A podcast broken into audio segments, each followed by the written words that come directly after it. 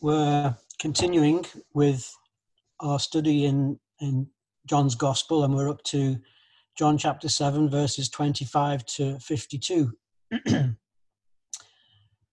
um, I want to mention at the outset that there's a couple of verses which stand out from this passage, and I'm not going to major on them in the talk, but I just wanted to point them out because they're very arresting um, the first one is verse 43, and it simply says, Thus the people were divided because of Jesus.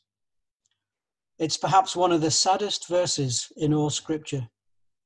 And it's made all the more sad if we turn to John 17, where the Lord prays before his suffering.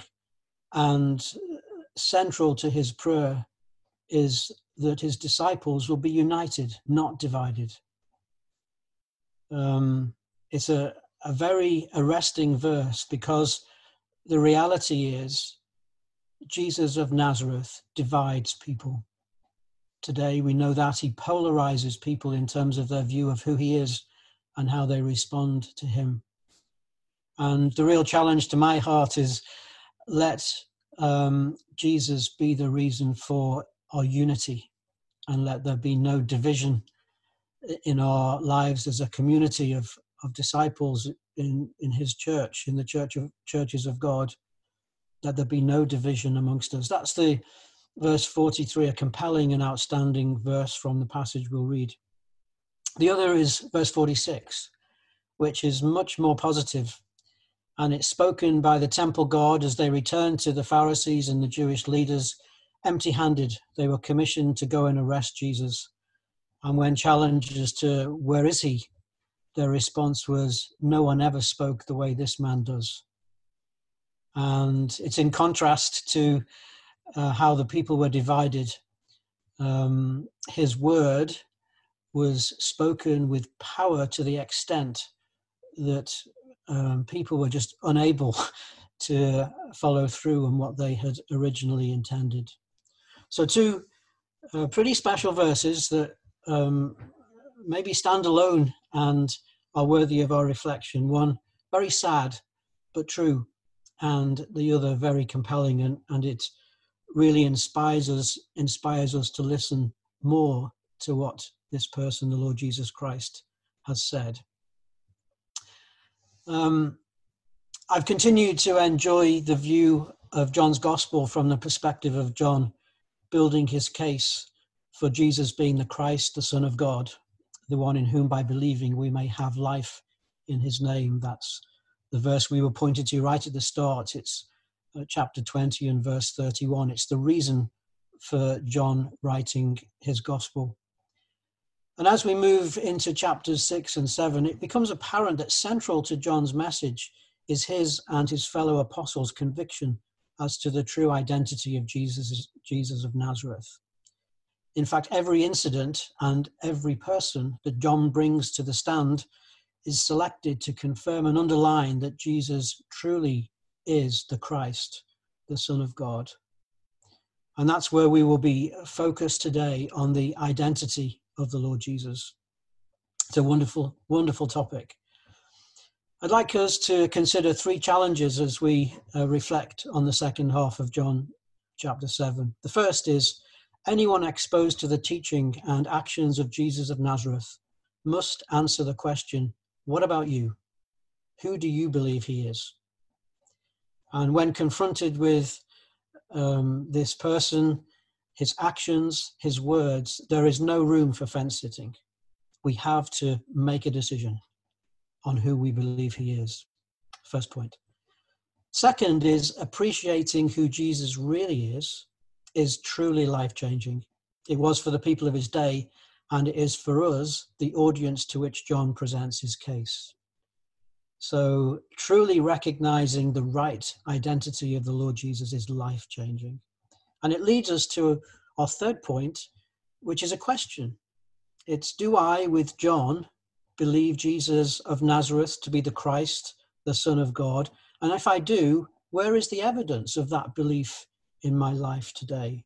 If the second point is that recognition of his true identity is life changing, then how has my life and your life been changed by it. Um, so we'll read John chapter 7, verse 25 to the end. But before we do, just a little bit of context. We're breaking in partway through the Feast of Tabernacles. This is a major eight day annual festival which any Jew worth their soap would take time off and venture to Jerusalem to join in the festivities. As David explained to us on Tuesday, despite pressure from his own siblings to attend the festival, Jesus' priority was to live in perfect alignment with God's timetable for events. He waited until he knew the time was right. He eventually travels up to Jerusalem, but only appears publicly halfway through the week. And when he does appear publicly, he um, holds no punches. He um, preaches very publicly. And his mes- message to the Jewish leaders was that his teaching and his actions demonstrated that he was indeed from God. But they could not accept it because it exposed that they had become so slavishly and legalistically bound to the law of Moses. Um, and they prided themselves in it. And they prided themselves in it to the extent that they'd lost all connection with the God they were supposed to be serving. So it was a message that touched a raw nerve because they knew he was right, but were not willing to accept it because in so doing, it would expose their hypocrisy. So that's the context. Um, he's delivered this uh, very direct um, ministry in a public place, uh, very provocative. And so we break in to John 7 and 25. At that point, some of the people of Jerusalem began to ask, Isn't this the man they're trying to kill? Here he is speaking publicly, and they're not saying a word to him. Have the authorities really concluded that he is the Christ? But we know where this man is from. When the Christ comes, no one will know where he's from.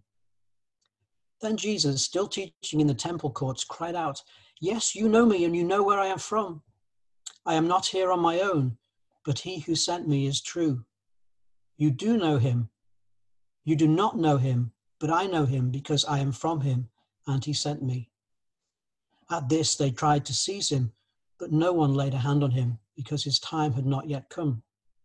Still, many in the crowd put their faith in him. They said, When the Christ comes, will he do more miracle, miraculous signs than this man? The Pharisees heard the crowds whispering such things about him. Then the chief priests and the Pharisees sent temple guards to arrest him. Jesus said, I am with you only for a short time, and then I go to the one who sent me. You will look for me, but you will not find me, and where I am, you cannot come. The Jews said to one another, Where does this man intend to go that we cannot find him? Will he go where our people live, scattered amongst the Greeks, and teach the Greeks? What did he mean when he said, You will look for me, but you will not find me, and where I am, you cannot come? On the last day, uh, on the last and greatest day of the feast, Jesus stood and said in a loud voice, If anyone is thirsty, let him come to me and drink. Whoever believes in me, as the scripture has said, streams of living water will flow from within him. By this he meant the Spirit, whom those who believed in, in him later were to receive. Up to that time, the Spirit had not been given since Jesus had not yet been glorified. On hearing his words, some of the people said, Surely this man is the prophet. Others said, He is the Christ. Still others asked, How can the Christ come from Galilee? Does not the scripture say that the Christ will come from David's family and from Bethlehem, the town where David lived? Thus, the people were divided because of Jesus. Some wanted to seize him, but no one laid a hand on him. Finally, the temple guard came back to the chief priests and Pharisees who asked them, Why didn't you bring him in? No one ever spoke the way this man does, the guards declared. You mean he has deceived you also, the Pharisees retorted. Has any of the rulers of the Pharisees believed in him? No. But this mob that knows nothing of the law, there is a curse on them. Nicodemus, who had gone to Jesus earlier and who was one of their own number, asked, Does our law condemn anyone without first hearing him to find out what he's doing? They replied, Are you from Galilee too? Look into it, and you will find that a prophet does not come out of Galilee. I want to, just as a reminder as to where John and the other disciples stood in relation to their understanding of Jesus' true identity, I just want to grab a verse from the previous chapter. We've obviously already been there, but it's chapter 6 and verse 67. And it says, Jesus is speaking, it says, Do you want to leave me? Do you want to leave too? Sorry, I'll start again. You do not want to leave too, do you? Jesus asked the twelve. Simon Peter answered him, Lord, whom shall we go? You have the words of eternal life. We believe and know that you are the Holy One of God. So, back to our uh, three point challenge for today. The first one was anyone exposed to the teaching and action of Jesus of Nazareth, Nazareth must answer the question, What about you? Who do you believe he is? And remember, there's no room for fence, fence sitting.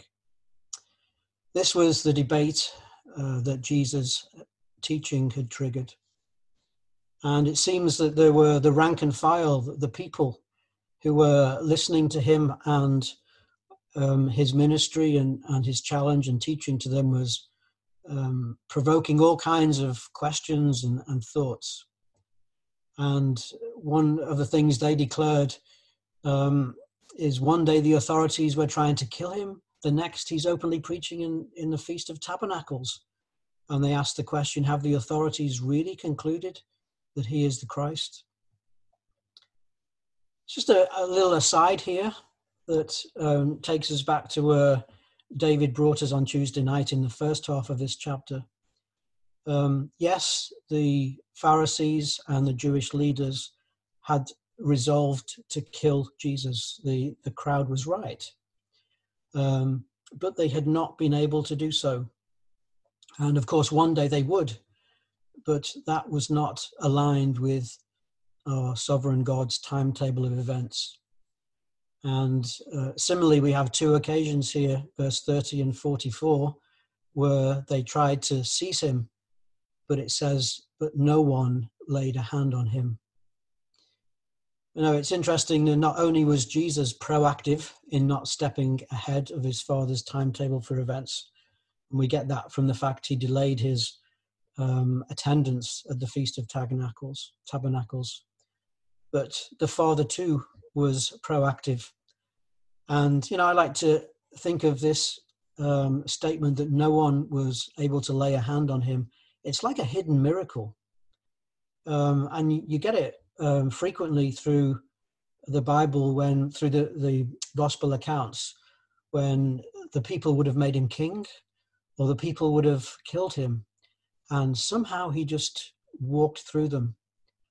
And it's God um, directly preventing men from doing things their way.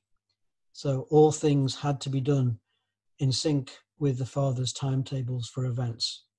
And that was seen in the behavior of the Lord Jesus, and also, um, I believe, when his Father intervened as well.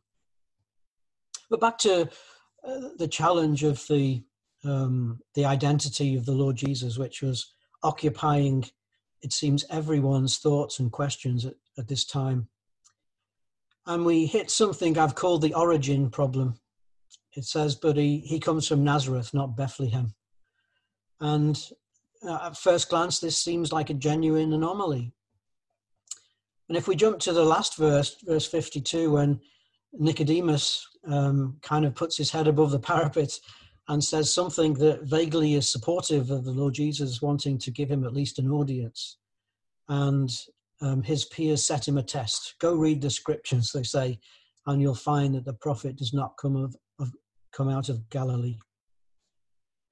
You know, one of the really important things to understand when we're considering the true identity of the Lord Jesus is it te- who he really is withstands the test of the closest closest scrutineers. So in a sense that the accusation was right or the statement was right that Jesus came from the wrong place. So he couldn't be um, who he said he was. But I, I, love the idea of Nicodemus, the great um, student of Old Testament of God's word. He went away and he would do his research. And yes, he'd discover that they were right, that Jesus, uh, the Messiah, would come from Bethlehem. But he'd also do the study of Jesus and understand where was he born? And he'd find that actually these facts perfectly aligned. And um, so there was no anomaly, and it was true.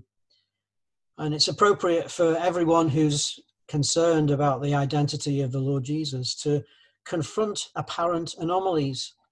And I think it's a wonderful fact that all of science and all genuine research only ever confirms the teaching of Scripture about the true identity of Jesus of Nazareth. How many times have we heard ignorant people say, well, the Bible's full of contradictions? And, you know, science disproves that Jesus could be who, who he said he was, or the resurrection, or whatever it might be. And I think part of of uh, understanding the truth of the identity of the Lord Jesus doesn't involve burying those difficult questions. It involves researching them objectively, and we come to the conclusion that the scripture, what the scriptures say about his identity, is true. I love John's record of Peter's declaration. That's what we read in chapter 6 and verse 69. Peter says, Lord, you have the words of eternal life. And here it is We believe and know that you are the Holy One of God. That's a beautiful combination. Belief is faith, and knowledge is fact. And don't we know in our own hearts that we have come to our trust in the true identity of the Lord Jesus? And it's a combination of faith and fact appreciating um, Jesus' true identity is indeed an exercise of faith, but it is also supported by knowledge. Uh, and the knowledge is, is facts and also knowledge that is born out of our own experience. And as we'll see in our next point, this is the work of the Holy Spirit.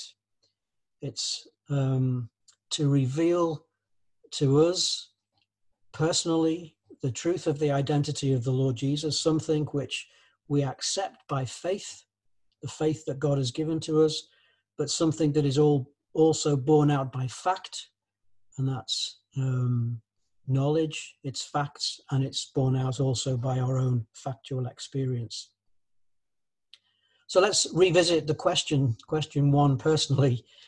Um, what do I believe and know about the identity of Jesus of Nazareth. Peter, on behalf of his um, his peers, says, "We believe and know that you are the Holy One of God." Is that where we are too? Leads us to our second point about um, those who do appreciate who Jesus really is. Their lives get changed as a consequence. That was the case for the people of his day, and it's a case for us too remembering that we're the audience that John is presenting his case to here in writing his gospel. Jesus very has a very public message and he delivers it on the greatest and final day of the feast. And it's a contrast to the beginning of the feast where his timing wasn't right as far as God's timetable was concerned, so he held back. And now we get um, a sense that in this most important Jewish festival of the year, and on the most important day of the Jewish of this Jewish festival, and in the most predominant place in the temple courts, Jesus has um, captured the attention of everyone around him. And if we go to verse 37, he says, If anyone is thirsty, let him come to me and drink. Whoever believes in me, as the scripture has said, streams of living water will flow from within him. And then John, and this is a fascinating statement because remember, John is writing his um, or presenting his case retrospectively. So he knows the conclusion of his case and knows what's happened since writing his gospel in his old age. So John delivers straight away the meaning of what the Lord Jesus was saying. And, and he says, By this he meant the Spirit, whom those who believed in him were later to receive up to that time, the Spirit had not been given since Jesus had not yet been glorified. So, John, knowing the end from the beginning, now understood what Jesus had been talking about in this statement. The presence and work of the Holy Spirit was indeed the thing that would set apart true believers. You know, I, I don't know whether your uh, the statement of the Lord Jesus made rings a bell with you. It does for me. It takes us back to John chapter four, and John is the using very very similar. Well, it's not John; it's the Lord uses very similar words. John's recording them um, in his private interaction with the Samaritan woman, and we were reflecting, I think, in an earlier ministry that um, the Lord sometimes ministered very privately. He delivered miracles very privately. And sometimes, when it was appropriate, he did things very, very publicly. And it's as though the Samaritan woman had her own private audience, um, and his his message for her was about a, a, fountain of water that could come within, um, inviting her to come and drink from him. And now he goes to the most public place and he's proclaiming with a loud voice the same message. And it's key because the, the message or the recognition of who Jesus was, the core of this debate that was going on, changed people's lives. And we can imagine the Samaritan woman went away a different person as she recognized who Jesus was and anyone um, at the time recognizing who Jesus was went away a different person. And uh, the difference was uh, a demonstration of the presence of the Holy Spirit. So, our second point is clear. If we recognize the true identity of Jesus of Nazareth as the eternal Son of God, the one by whom believing we receive life in his name, then it changes our lives. So it brings us to our third point and question. Looking at my own life and you looking at your lives and us looking at each other and encouraging each other and challenging each other is where is the evidence of my belief in the true identity of the Lord Jesus today? One of the things that the Lord Jesus said um, verse 38 whoever believes me whoever believes in me as the scripture has said streams of living water will flow from within him so jesus himself is pointing his audience back to an old testament scripture that prophesies this truth that jesus is preaching um, interestingly uh, it's not i don't think at least that it's very explicit by what jesus said which verse he was referring to which Old Testament verse he was referring to. But my, uh, and maybe there are, well, I'm sure there are many verses that he could have been referring to that pointed to the, the coming of the Holy Spirit. That was his theme here. But my NIV study Bible points me to Isaiah 58, verse 11. And I just want to, as we draw our thoughts to a, a conclusion, I want to, us to share Isaiah 58, verse 11 it's a very special verse in a very special chapter. Isaiah 58 appeals to me as an essay on fasting. Isn't that interesting? Um, fasting is one of those topics that is, uh, it appears a lot in scripture, even in the New Testament, and we're encouraged to do it. And maybe we should uh, take time at some point to look back, maybe privately, in, into Isaiah 58 and consider that essay on fasting. But it has an application for today, and it's in the context of what happens when our thirst or appetite for the Word of God is displaced by, sorry, our, our thirst or appetite for the world is displaced by a thirst for the water from the well that is Jesus of Nazareth. Um, if we accept Jesus is the Son of God and we believe on him and have life in his name, then Isaiah 58 teaches what difference it makes because we have the Holy Spirit. So let's turn to Isaiah 58 and 11. And there are five amazing, encouraging, but challenging points that emerge. Someone who has the Holy Spirit in them displays these wonderful characteristics or experiences these wonderful things in their life. So, Isaiah 58, verse 11 the Lord will guide you always. He will satisfy your needs in a sun scorched land, and he will strengthen your frame. You will be like a well watered garden, like a spring whose waters never fail. And here's, here's the challenge to my own heart. How does, to what extent does Isaiah 58 and 11 describe my life in the COVID 19 lockdown? Um, where are my thoughts? Um, what is my anxiety level? Um, what is my um, where is my where does my dependence lie? The first point it says the Lord will guide you always, and someone who has the Holy Spirit in them, um, you know, it takes us to the upper room and the Lord's promise of the Holy Spirit, and He will guide you in in truth in all of God's truth. And, you know, how confident are we as to the direction we're going, even when the world around us is struggling to know what to do next and where to go and how to how to play what's going on around us. Those of us who have understood the identity of the Lord Jesus and accepted him as our Savior and therefore have the Holy Spirit will have that real sense of direction. Second point, he will satisfy your needs in a sun sun scorched land.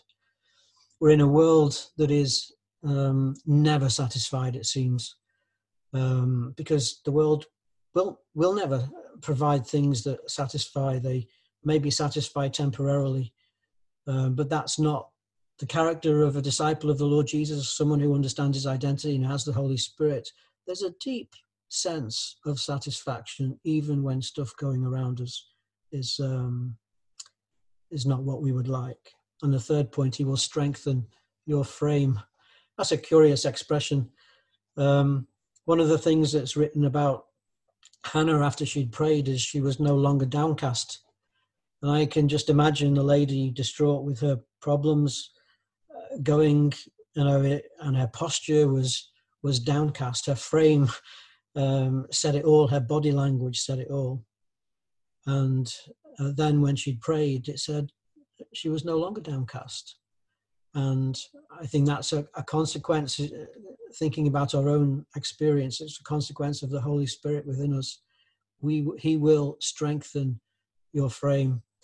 I don't know, I'm not looking at the faces on view at the moment because uh, I'm looking at my notes, so I can't see your faces, but are we downcast or are we strong in um, despite what's going on around us? And having that resilience, that strength, that um, kind of sturdy frame about us is a demonstration of our confidence and the presence of the Holy Spirit with us. You will be like a well watered garden. Um, that speaks of fruitfulness, doesn't it? And uh, with the Holy Spirit in our lives, because we recognize and have accepted who Jesus is, then our lives will be fruitful. And of course, you know, what is the fruit? Well, we can read all about that um, in Galatians 5. It's the fruit of the Spirit, it's the character of the Lord being demonstrated through our behavior, through our relationships with each other, through our devotion to Him. Um, so, those spiritual fruit are characteristic of those who have the Holy Spirit with them. And then finally, like a spring whose waters never fail, there is a, an amazing stability and continuity as we live lives dependent, totally dependent, especially under today's circumstances, on the ever present Holy Spirit with us.